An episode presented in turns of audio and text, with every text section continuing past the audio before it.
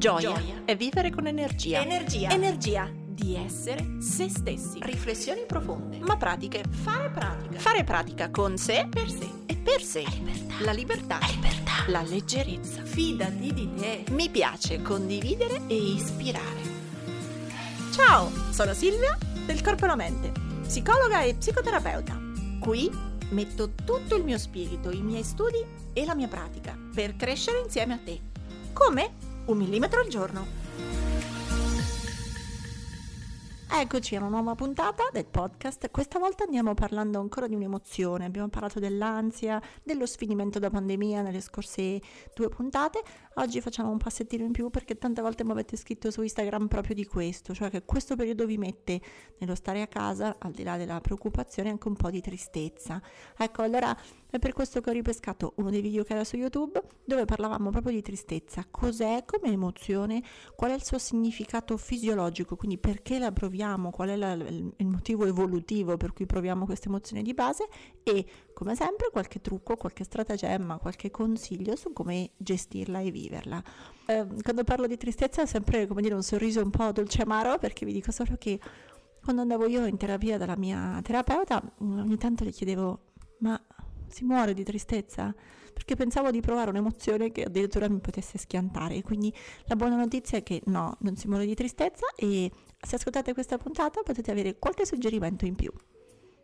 Iniziamo a parlare per bene di tristezza capendo prima cos'è, come ci funziona a livello fisiologico e poi due, tre o quattro suggerimenti pratici su come gestirla o meglio maneggiarla.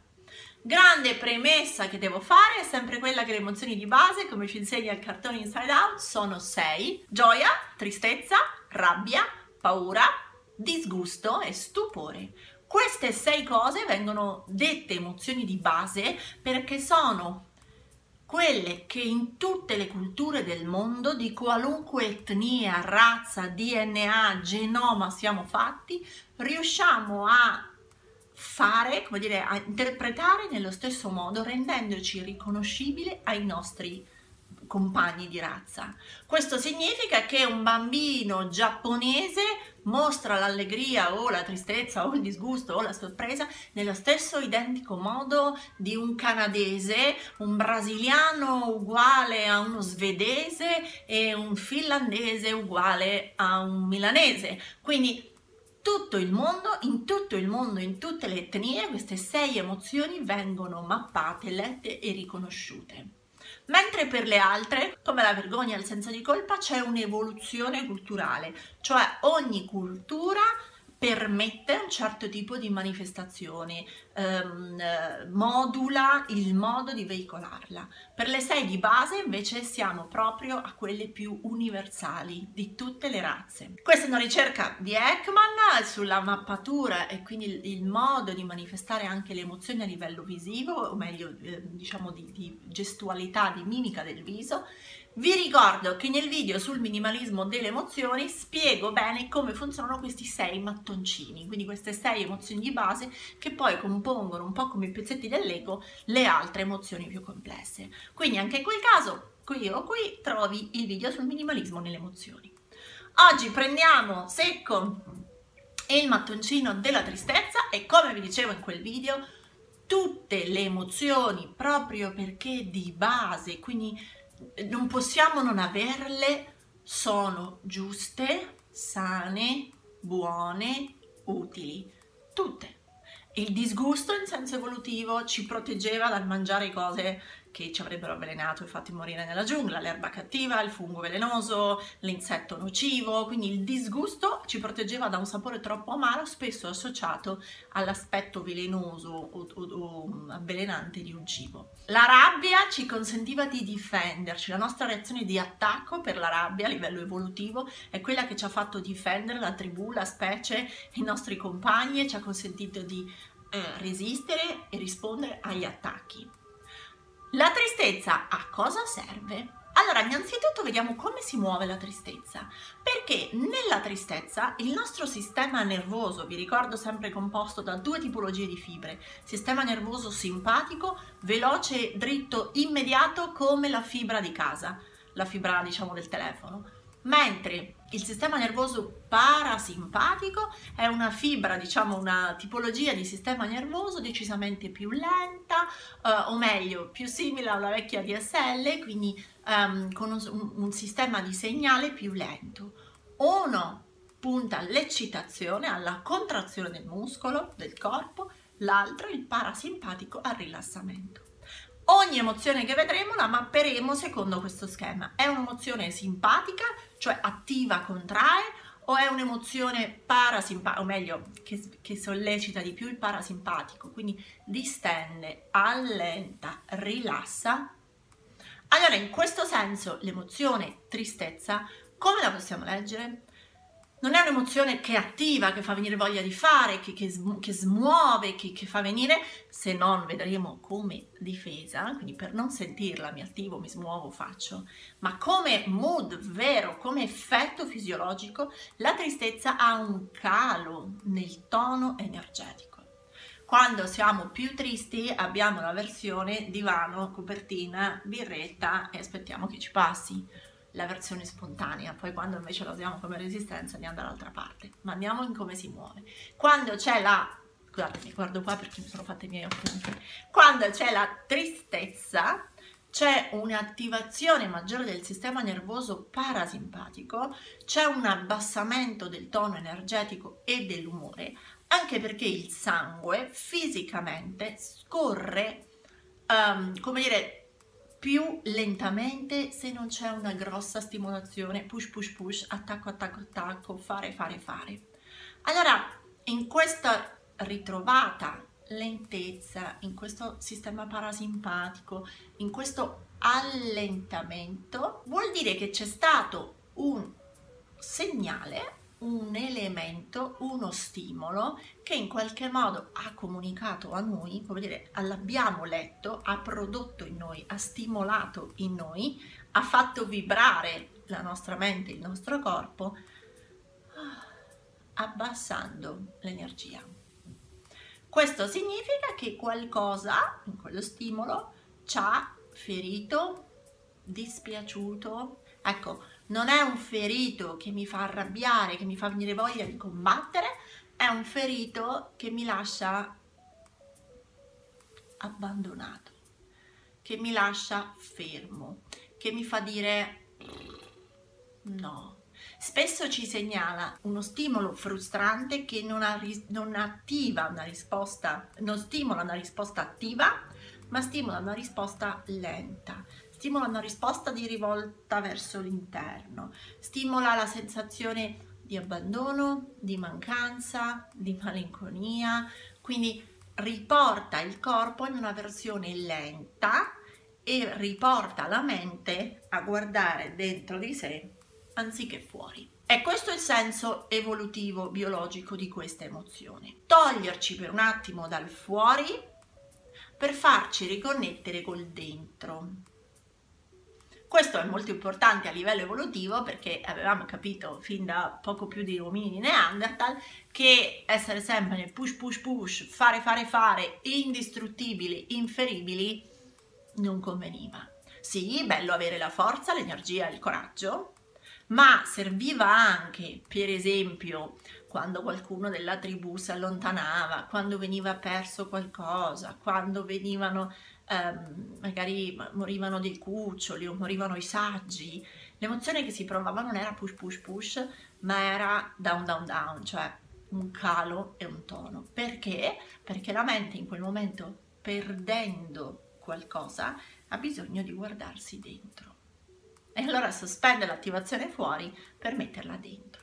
In questo senso, allora quindi come si manifesta a livello fisiologico un calo nel, to- calo nel tono dell'energia? Abbassamento della pressione, umore, quindi anche un calo del tono dell'umore, una maggiore lentezza, un aumento dell'introspezione, una difficoltà all'azione iperinergica, una tendenza più alla chiusura, all'introspezione, fisicamente anche più allo stare in casa anziché esposto, meno stimolato anziché super stimolato.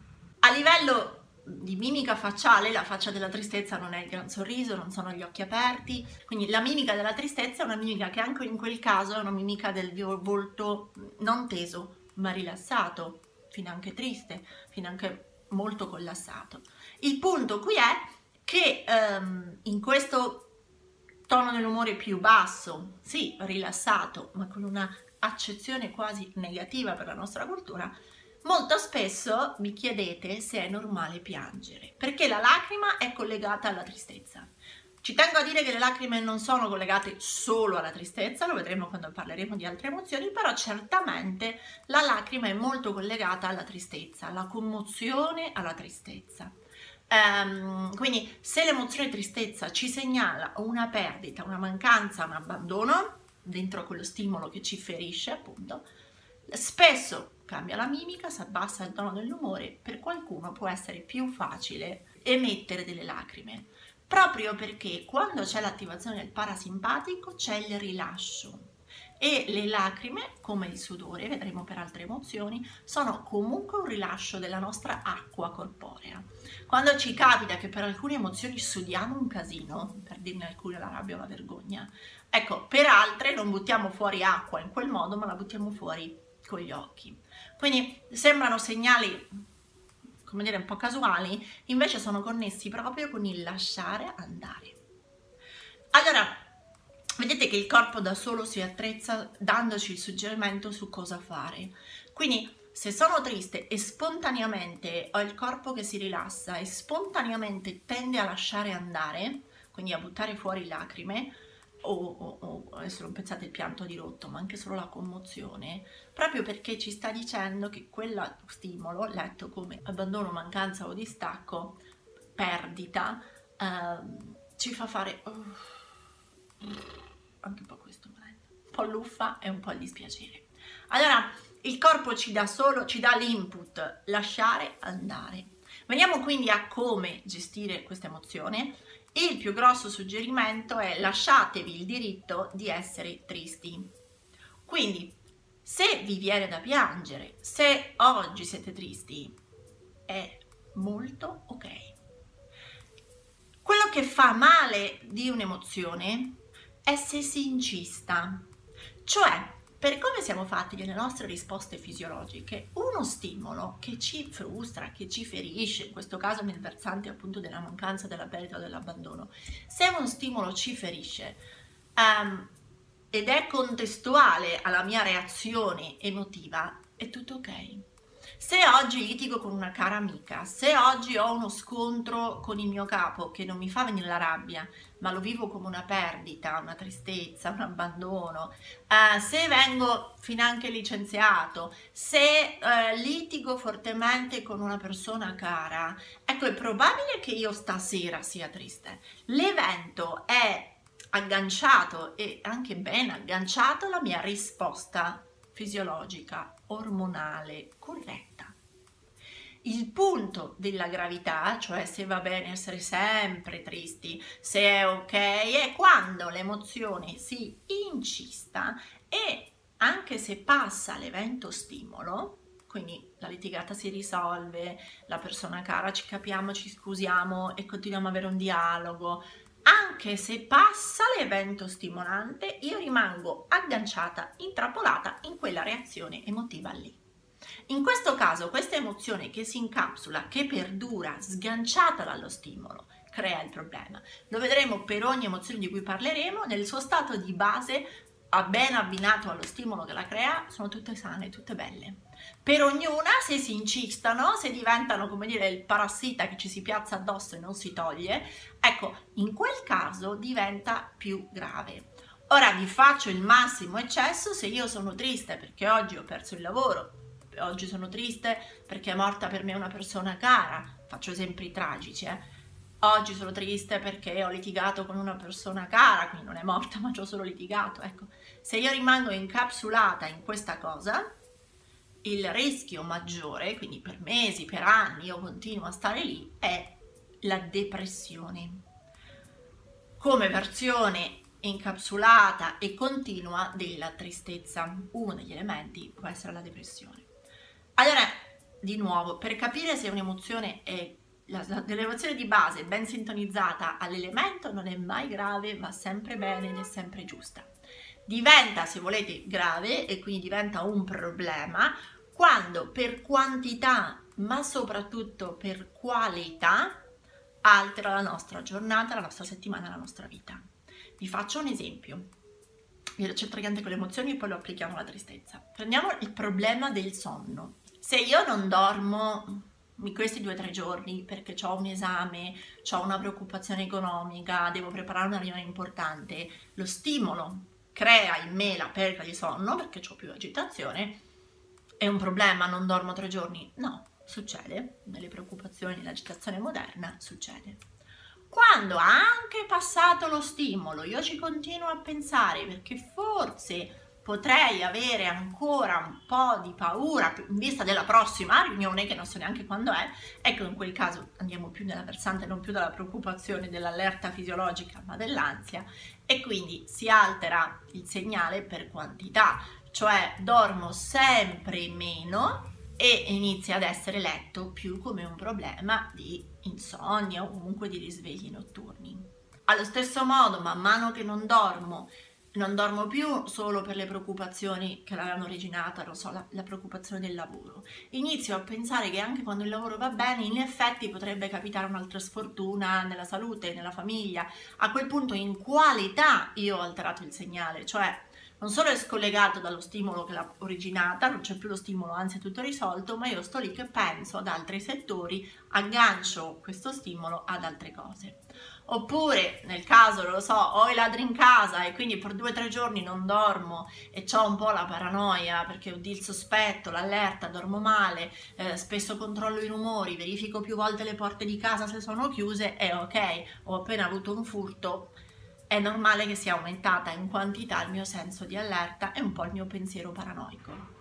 Ma se poi continuo ad avere la paranoia ovunque che mi rubano la borsa, mi rubano la casa, mi rubano la macchina, mi rubano lo scooter, ecco, ho alterato per qualità, cioè ha cambiato il mio modo di funzionare nella vita quello stimolo iniziale. Allora, in quel caso si può dire che la persona, nel primo caso, ha un esempio di una, ha un problema di insonnia o in questo caso ha un problema di paranoia. Ma ecco, è la quantità e soprattutto la qualità che rende grave un atteggiamento. Essere tristi un po', essere tristi perché oggi, questa settimana, è successo qualcosa, perdita, mancanza, abbandono, è normale. Certo, e nei suoi casi maggiori un lutto, una perdita grave, soprattutto magari traumatica, una malattia, un incidente, lasciano il senso dell'abbandono della persona che resta. Quindi sì, ecco perché l'elaborazione del lutto è una roba per gli psicologi eh, che, che, si sa che dura tanto un divorzio, una separazione, la chiusura di una storia generano una tristezza che dura un anno, due anni, tre anni. Cioè non è una cosa che si dice, oh, una settimana mi deve passare. No, è normale che perduri. Quando per quantità e qualità, cioè non mi rinnamoro più, ehm, non credo più nella, nelle storie, odio tutti, quindi vedete si è alterata la qualità, allora forse è il caso di andare in terapia a elaborare quell'abbandono, forse. Altrimenti è normale. Quindi facciamo pace con questa roba della tristezza perché io credo che sia un'emozione a livello culturale molto nascosta. Credo che sia un po' un male che facciamo ai nostri figli via via come, come, evoluzione di dover sempre far vedere che bisogna essere up, che bisogna essere fighi, che bisogna essere di successo, che bisogna essere carichi, che bisogna essere pieni di energia, perché non è fisiologico. Quando degli stimoli li leggiamo come abbandono, mancanza o perdita, questo produce un fisiologico calo dell'umore. Quindi primo suggerimento, ve l'ho spiegato a lungo, ma è quello di lasciarsi essere tristi. Se abbiamo il down nel sistema nervoso parasimpatico, se abbiamo un calo del tono dell'umore, lasciamoci essere per qualche ora, per una sera, per due sere, per una settimana in down.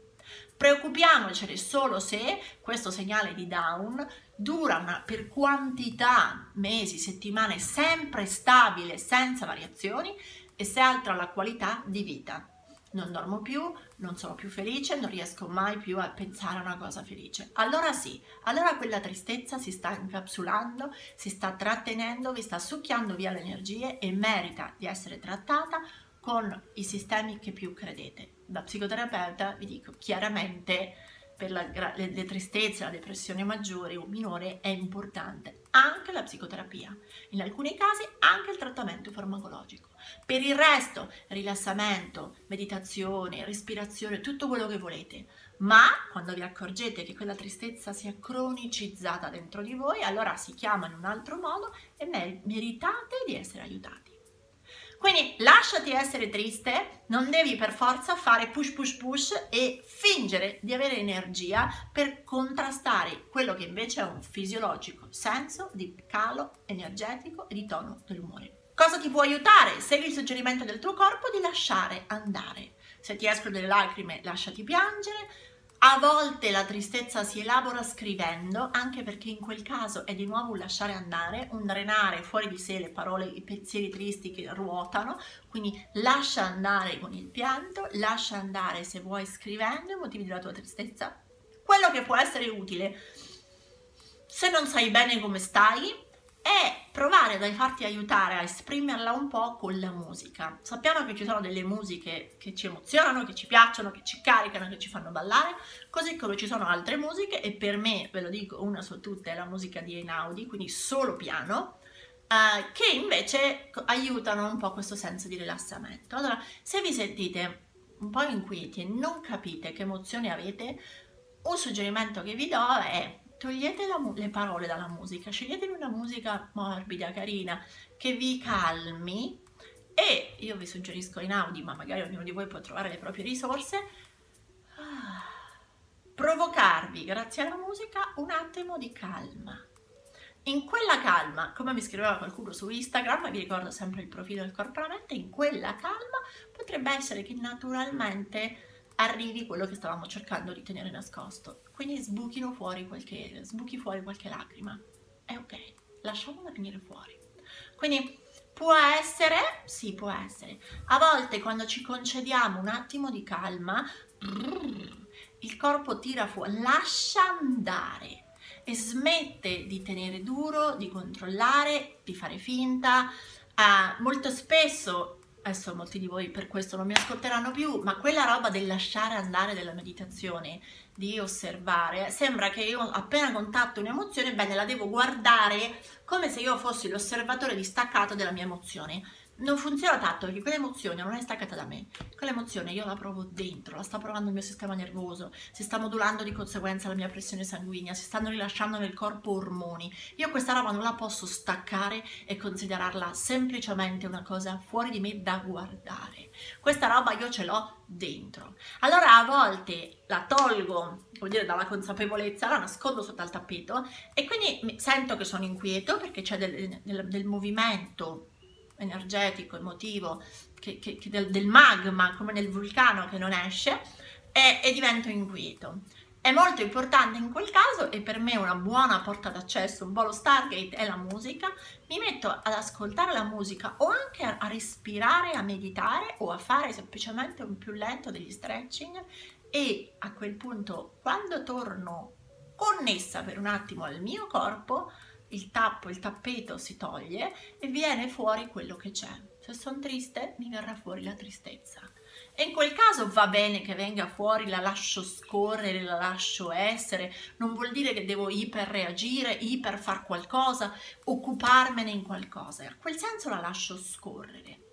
Spesso, ve l'ho raccontato forse una puntata del podcast, no? Vado alla prima primissima lezione di yoga, mi metto in una delle posizioni più, più semplici del cane a faccia in giù, finito, inizia un pianto atomico. Perché in quel caso la connessione con il respiro, quel tipo di movimento ha aperto in me un punto nel petto e adesso arriviamo anche alla somatizzazione della tristezza, che ha stappato e riportato fuori quello che c'era, un po' di tristezza. Allora non dovete fare niente, ingoiarvi le lacrime, fingere, stringere ancora di più, no, lasciate fluire che sia la tristezza, che sia la voglia di scrivere, che siano semplicemente dei pensieri malinconici. Non abbiate paura di toccare in voi quelle corde lì, perché ci sono.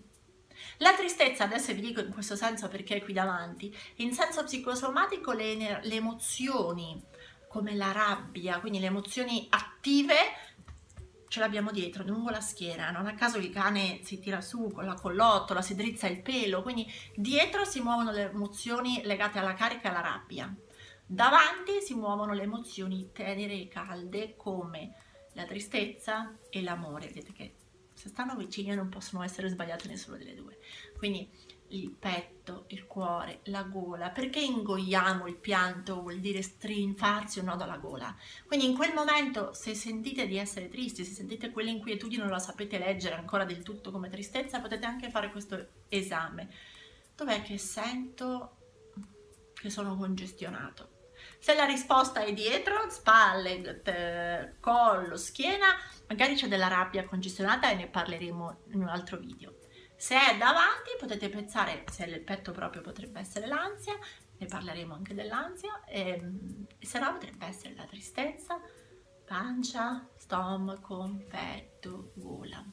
E, ehm, quindi che cosa fare? Lasciarsi essere tristi, non correggere se viene fuori la tristezza, non vuol dire mettersi a piangere disparati in ufficio, però magari vuol dire lasciarsi essere per un attimo tristi, andare o, o ritirati, quindi seguire l'impulso naturale del corpo, ritirarsi, isolarsi, stare più in silenzio e magari quello è il giorno in cui pranzo da sola, in cui mi allontano un po' dal casino dell'ufficio, non vado nella mensa o nel bar super affollato e mi faccio la passeggiata al parco. Sì, quindi non ipercorreggete la modulazione della tristezza, ma accompagnatela, nel senso di lasciare andare e di favorire l'introspezione, il ritiro, il silenzio, anche se quella roba vi fa paura, perché proprio se state più in silenzio e più da sole, magari piangete di più o vi intristite di più.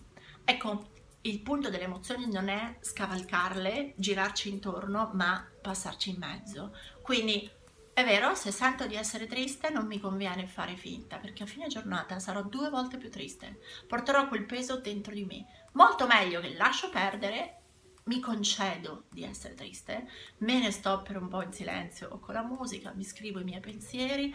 Dopo, quando un po' ho lasciato andare, che cosa mi conviene fare?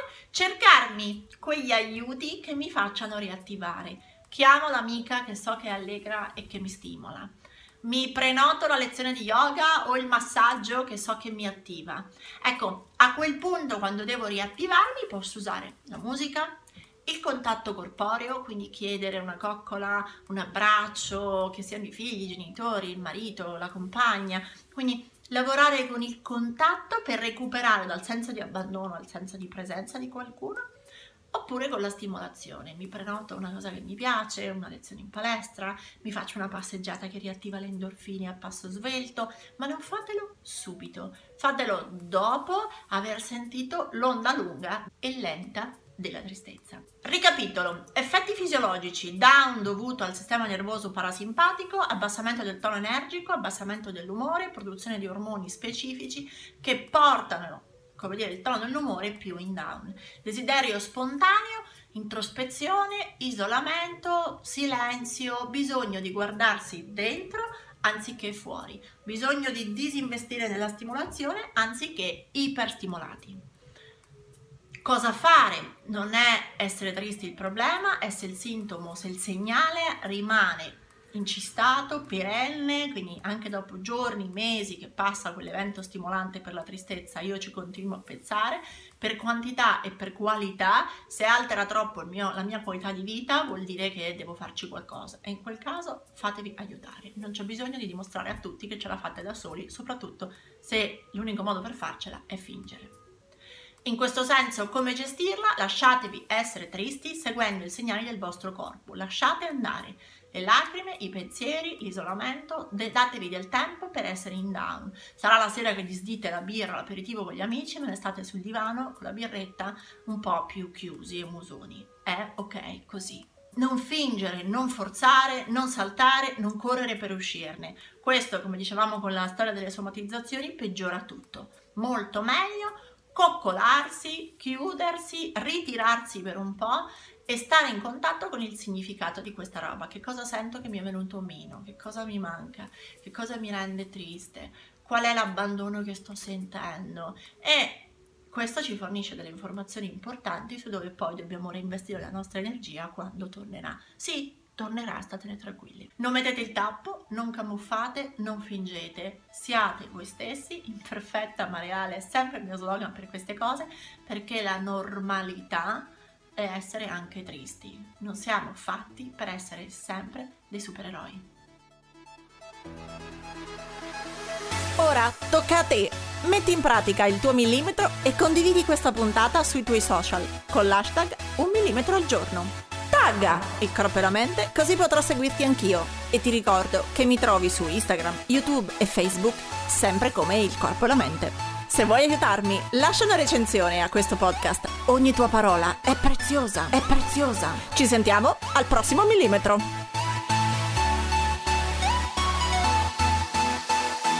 Accogli